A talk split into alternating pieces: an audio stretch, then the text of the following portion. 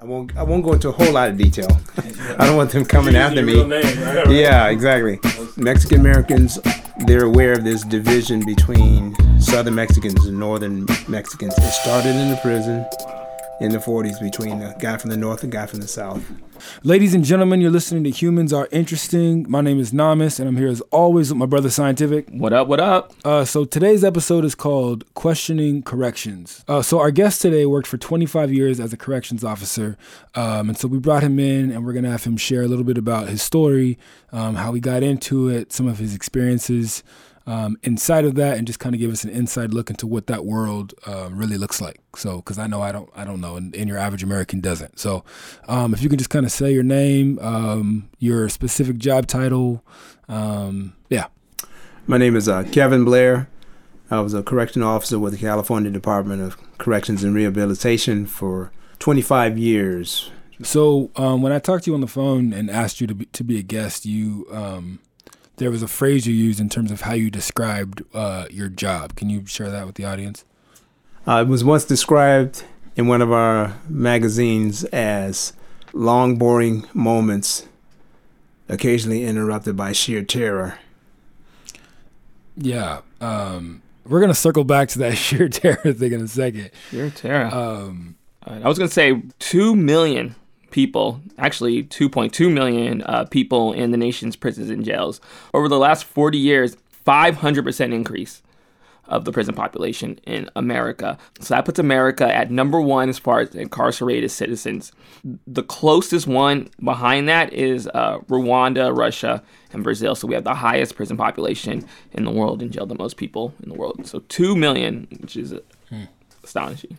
Can you give us a little insight into what your job required you to do? Like basically, just there primarily to protect people from the inmates or the inmates from each other, or what? A combination of both of those things. Interesting that you should mention that, because that is exactly what our job is to maintain order, to get the inmates to follow the rules, to give written instruction and written discipline to those who break the rules. And in the more demonstrative cases, to break that fight up or to wait until reinforcements get there to break that fight up. Sometimes that's accomplished through verbal commands to get them to stop.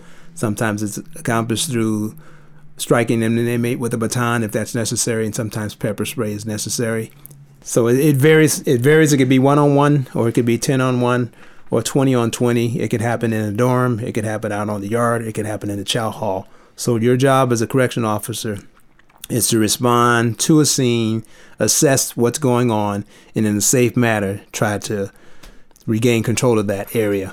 So I got a couple questions about that. For one, let me ask you this first. So, I mean, you 25 years, right? Yes. Obviously, you got to be seeing a lot of the same faces over and over for many years at times. Like, correct.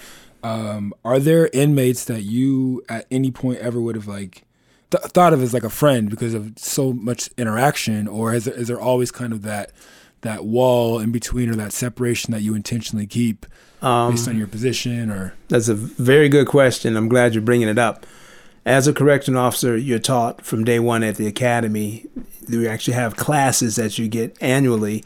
It's on inmate-staff relations, and that is the proper type of relationship you should have with an inmate and an inmate with a staff person.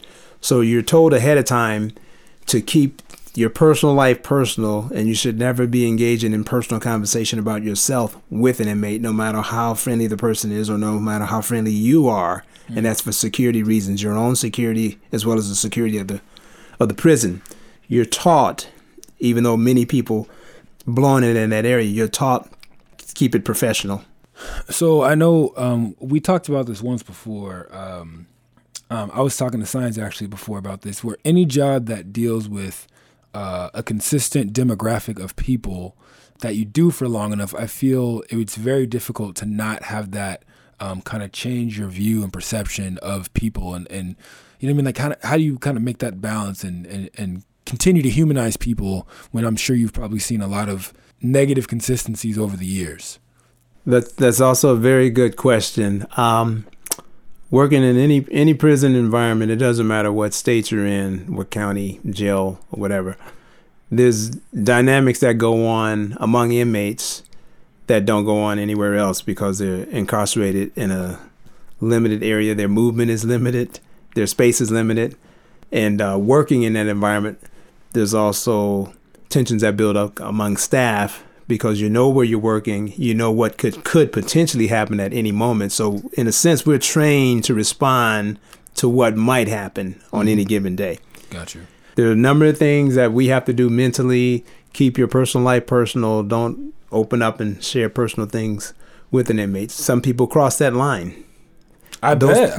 I'm sure, like, if you're, again, seeing the same people every day, it's got to be hard not to, right? Those people are, you're more susceptible to being taken advantage of by an inmate because they can take your kindness as weakness and they'll exploit that.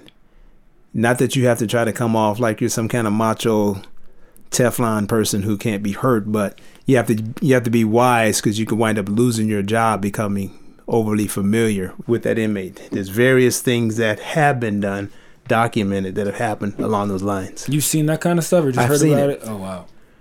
Coworkers? With coworkers? Wow! Getting romantically involved.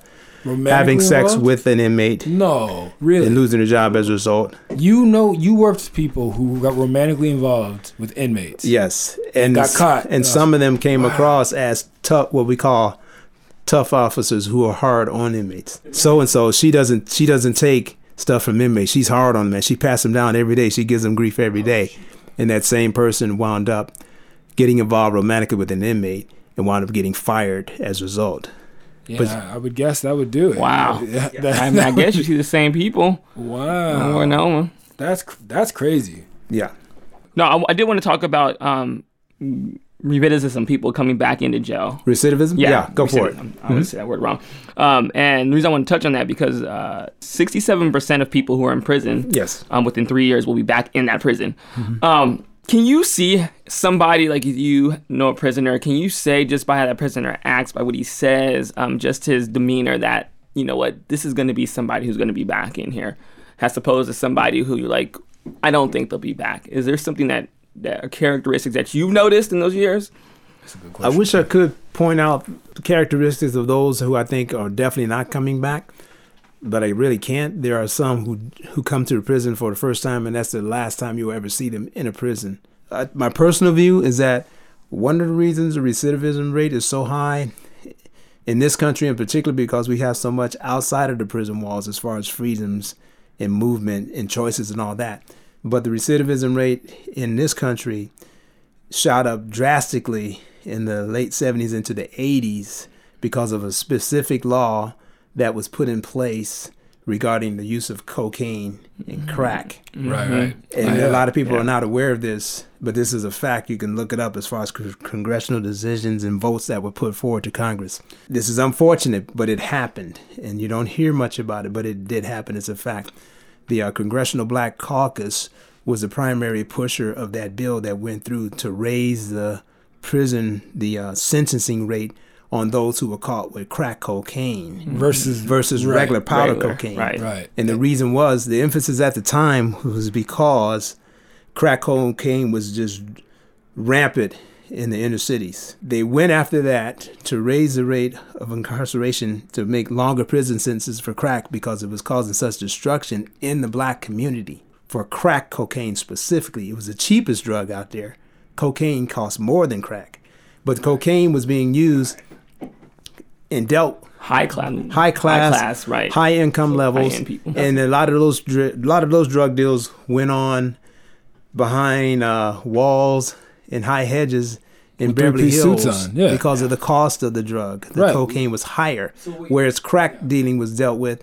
That dealing was going on the street corner, so that's easy access and also easy incarceration. Just go around any corner and you could nail somebody dealing drugs, whereas you couldn't get behind a wall or hedges of a mansion in Beverly Hills. And I want to stay on this topic because that, as you said, that shot the prison population up. Yeah, very much so. In the 80s and late 70s and early 90s. But if you talk about, we talk about kind of drug abuse in the States. I was talking to a friend, she's from Portugal, smaller country, obviously the United States. But in Portugal, what they did was recently, in the last 10, 15 years, they look at drug use as a medical problem. So locking people up obviously doesn't get people off of drugs a lot of times. True. It is that. So instead of approaching it and has a criminal problem, they're sent to a rehab facility. Or you know, it's mandatory, but you go to a rehab facility. You don't spend time in jail unless you're selling it. Do you think that the U.S. can ever benefit from how changing drug policy to where addicts aren't locked up, but treatment instead? That's a very good question. I would say it's possible, mm-hmm.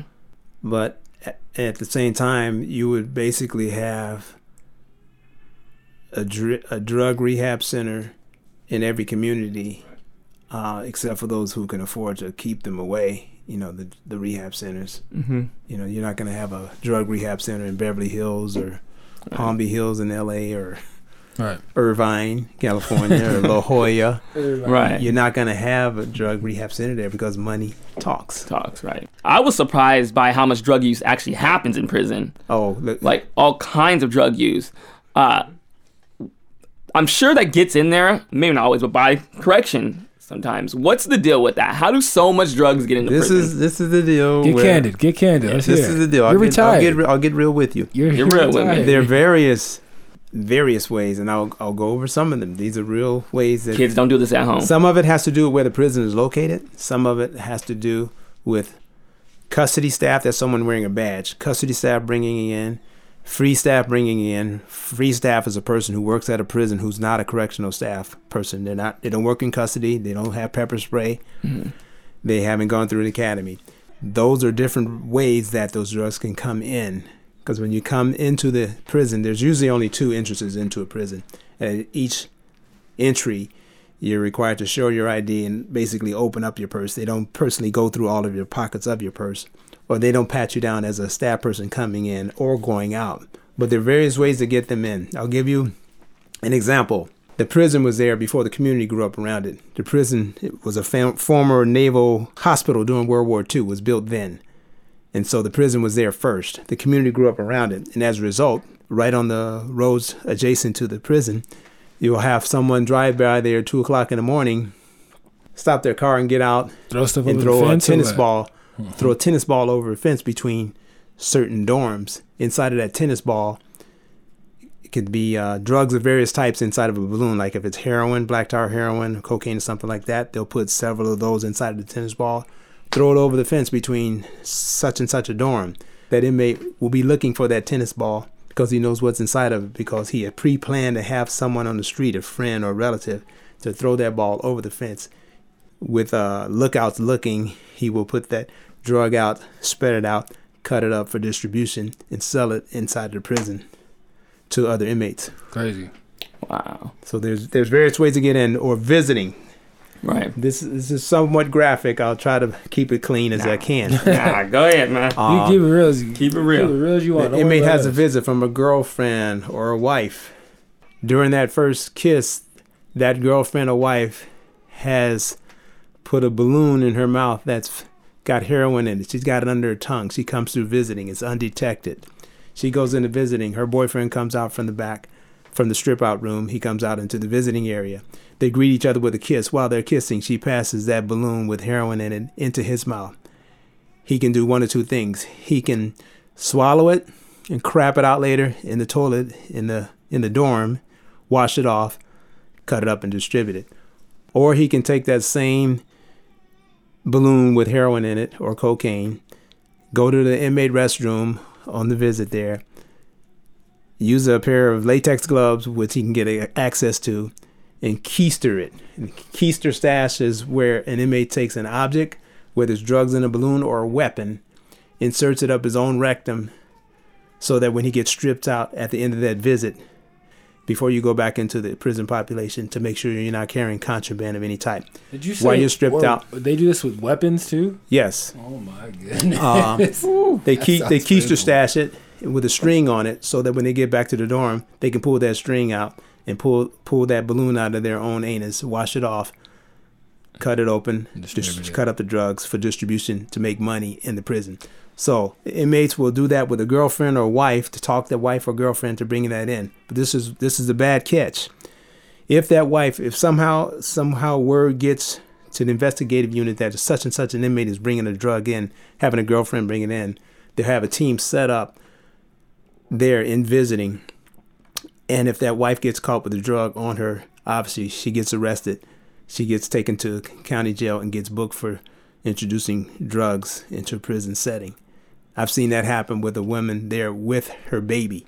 Child Protective Services has to come out to the prison and take the child while the mother goes to jail and handcuffed, while the greedy boyfriend or husband is inside, upset that she didn't get the drugs in. And he's the one that initiated the whole transaction, and he's ticked off. And especially if it's a case where he owes money to someone inside. So wife goes to jail, dad's in prison, and now he could possibly be harmed by the other inmates for not getting that drug in. So speaking of that, now this is the perfect time to circle back to the moments of sheer terror that you discussed earlier. Give us an example of what a moment of sheer terror might look like. Moments of sheer terror. That statement, you come to work, everything's cool. Inmates are going to chow up and down the hallway. Gate unlocked, and some inmates are going to the yard to work out. Some are going to their education classes. Some are going to vocational classes. Some are just going out on the yard to hang out, lay down, take a nap, play baseball, play basketball, play soccer, whatever. Nothing's going on. Suddenly alarm goes off. As an officer, it's your responsibility to respond to that alarm. You have designated areas, just like a cornerback on the field. You have designated areas that you respond to. You run to that scene of the alarm. You assess what's going on as best you can visually. You radio control to let them know what you've run upon. Inmates fighting on the soccer court, main yard, need a code one response. That announcement goes out throughout the whole institution. You run to that scene. Inmates are walking away. What they're walking away from is an inmate laying there, his throat's cut. You've got to call for medical, and you can run upon that at any time. It might be just two inmates fighting, fist fight. That's not a big deal. You try to break that up. Most days are boring. Inmates are not rioting every day.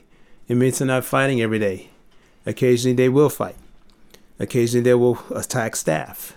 So you've got to be ready to respond no matter what's going on, whether it's a one-on-one, a 20-on-20, or a whole dorm of 100 inmates going off, or a whole yard of 800 inmates going off. So do you ever have, like, if you said, let's say there's a riot going on, 100-plus people involved. Yes. Are you wearing riot gear and stuff going into that? Or? You don't have on riot gear. The Special Emergency Response Team does. It's called the CERT team. You go into a riot without riot gear? No, you're there. The riot happens around you. It might be during chow. The inmates are sitting down eating chow. No. All of a sudden, a fight breaks off in the chow hall. That is a riot. It happens just like that. You weren't planning on it. Things didn't seem unnormal. Right. All of a sudden, inmates just started fighting. But they planned it. You've got a riot. You've got to call that in. You've got to call for response. You've got to tell where you are. And you got to stay a safe distance. Don't run in trying to be Superman. You know, you're not the Hulk. You don't run in there and try to bust it up yourself. When that happens and you guys are in the mix of all that, do you feel... How do I put this? Okay, like put it this way. Mm-hmm. I remember in high school, we had one day where there was basically like a big riot, right? Yes. It started with one fight happened... it was stopped, and then another fight happened. It was stopped, and then a third fight happened, and then it just kind of imploded on itself. The mayhem that was happening, and the students that were all involved, even though they were participating in the fighting, they were like not in any way about to put their hands on a staff person. You know what I mean? Yeah. So in your case, is that the same kind of thing, or is it just like are they swinging at you? Like, you know what I mean? In general, when an incident goes on, whether it's 1-on-1 or 10-on-1 or 20-on-2 or full-blown riot, most of the time the inmates are going after each other for some reason. A lot of the rioting that takes place in the prison is between ethnic groups. You're obligated to join in. If your boy over there is getting socked up, you're obligated, in particular. If you're Mexican-American, you better go over there and get in that situation. Because if you don't get involved there, somebody's going to get you later for not responding to what's happening over there. Even that situation over there has nothing to do with you. Right. It was a one-on-one over here. But if you don't take care of business, somebody's going to take care of you later. What are the major ethnic demographics? In the prison setting here in California, the primary... Black, white, Mexican, or something? Yeah, white, other, what? White, black, Mexican, and other. They determine other. That could be Polynesian or that could be Asian. And I know outside, well, at least in my area growing up, blacks and Mexicans were always fighting. Is that predominantly the beef that you see, or is it pretty evenly dispersed? Like, what is the predominant clash that you see, if there is one? It's a lot of the clashes take place between Mexican Americans and Black Americans. Sometimes whites are fighting Mexicans. Sometimes blacks are fighting whites. Sometimes the Asians are fighting with the blacks. They usually side with the blacks. The Asians do.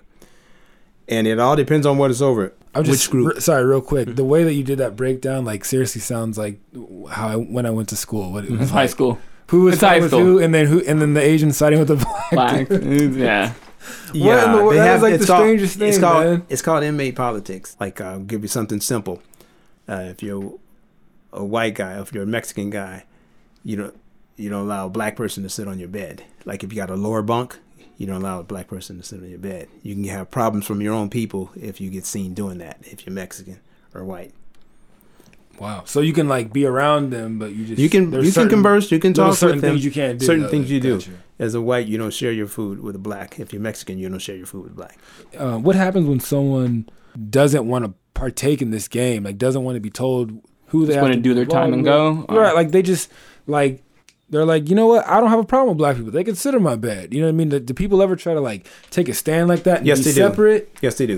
How does it work out for them? You have some whites who don't want to be told who they can talk to. You have some Mexicans who don't want to be told who they can talk to and interact with or hang out with. You have some, not so much with the blacks. They're not told, at least at level 1 and 2, you don't. Level 3 and 4, that's a higher custody situation. And then there's Pelican Bay State Prison, which is a whole nother world. Not just maximum security, but inmates that are housed there are considered the worst of the worst, the biggest threat within the prison system. You come out of your cell 1 hour a day. Oof. So you lock down 23. That's that Denzel. Shoe program. Yeah, you're doing the shoe program there. Yeah. Shoe program. Security housing unit, shoe program. Yeah, that's... Man, staying on that real quick, just the racial demographic. Mm-hmm. I was reading some on that, and I know that a couple years ago, the Supreme Court had this thing where they felt that there couldn't be segregation by race anymore in prison. But the state of California objected and said, well, that's impossible. The reason they say it's impossible, I don't know what they're doing in other states, but in California, you bunk according to ethnicity. You bunk a black with a black, a white with a white, a Mexican with a Mexican, an Asian with an Asian. They have taught, and we believe, at least in California, again, I don't know how it works in other states, there's less problems when you do that. This is a safety precaution. For the inmates as well as the staff.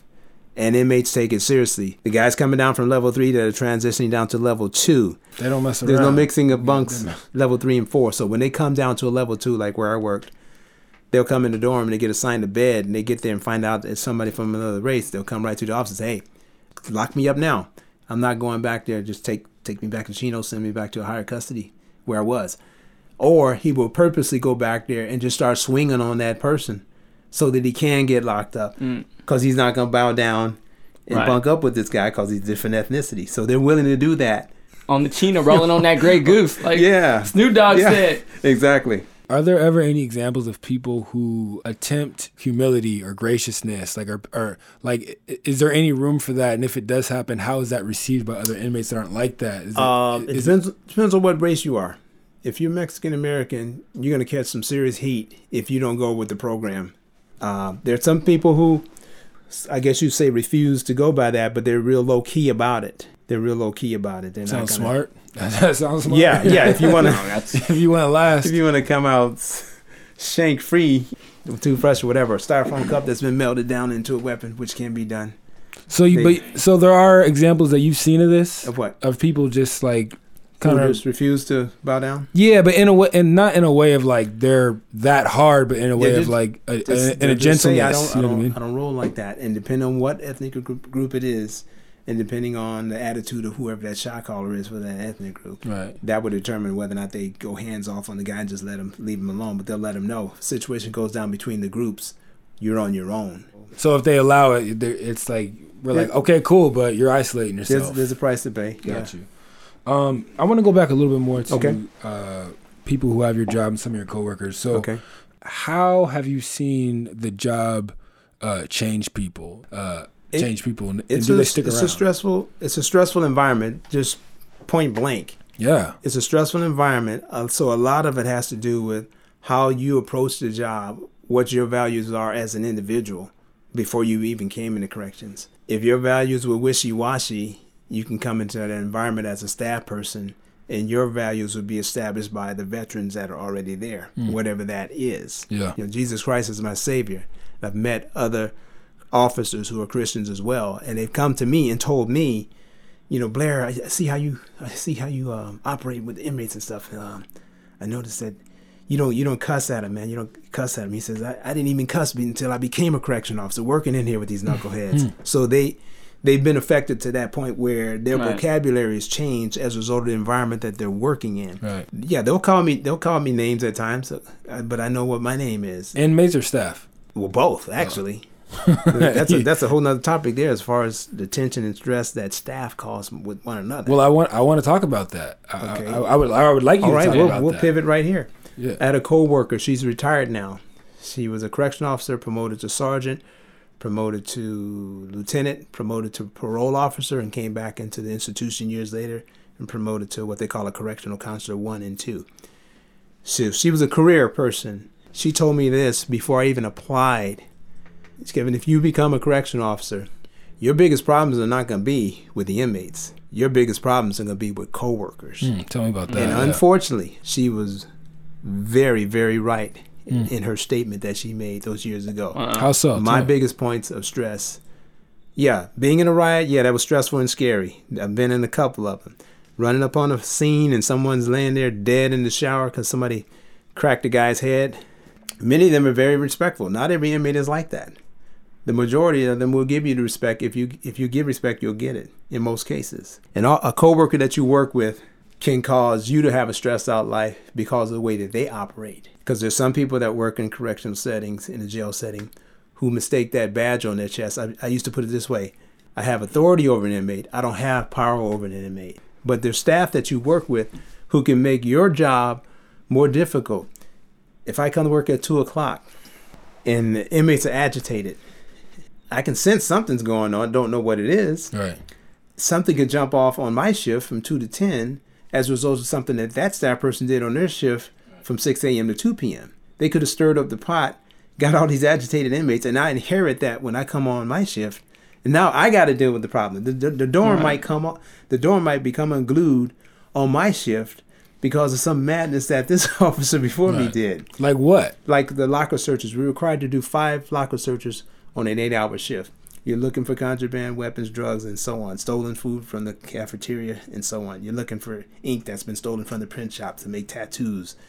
He may have torn up a bunch of personal drawings of an inmate that he doesn't like. Just like on a power trip. Yeah, and don't let it be... say like a white officer tearing up a Mexican guy's stuff. Then you got the racists involved there, right? Because he jacked up this guy's locker. Now he's going home at 2. I come on at 2, and I got problems in my dorm already. Got an agitated dorm. It could easily turn over into a racial situation on my watch by something that this guy stirred up on his.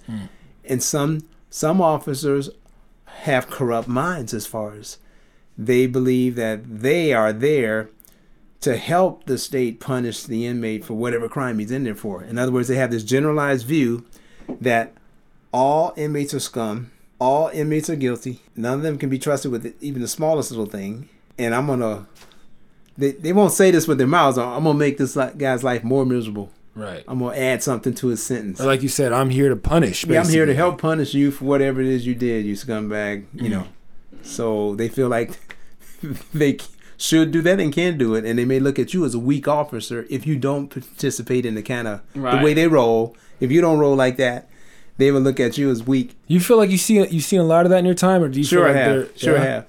Stay tuned for Correcting Corrections Part 2 next week on Humans Are Interesting. Be sure to follow us on Twitter, Instagram, and SoundCloud @PodcastHAI. Don't forget to subscribe to us on iTunes. Peace be the journey.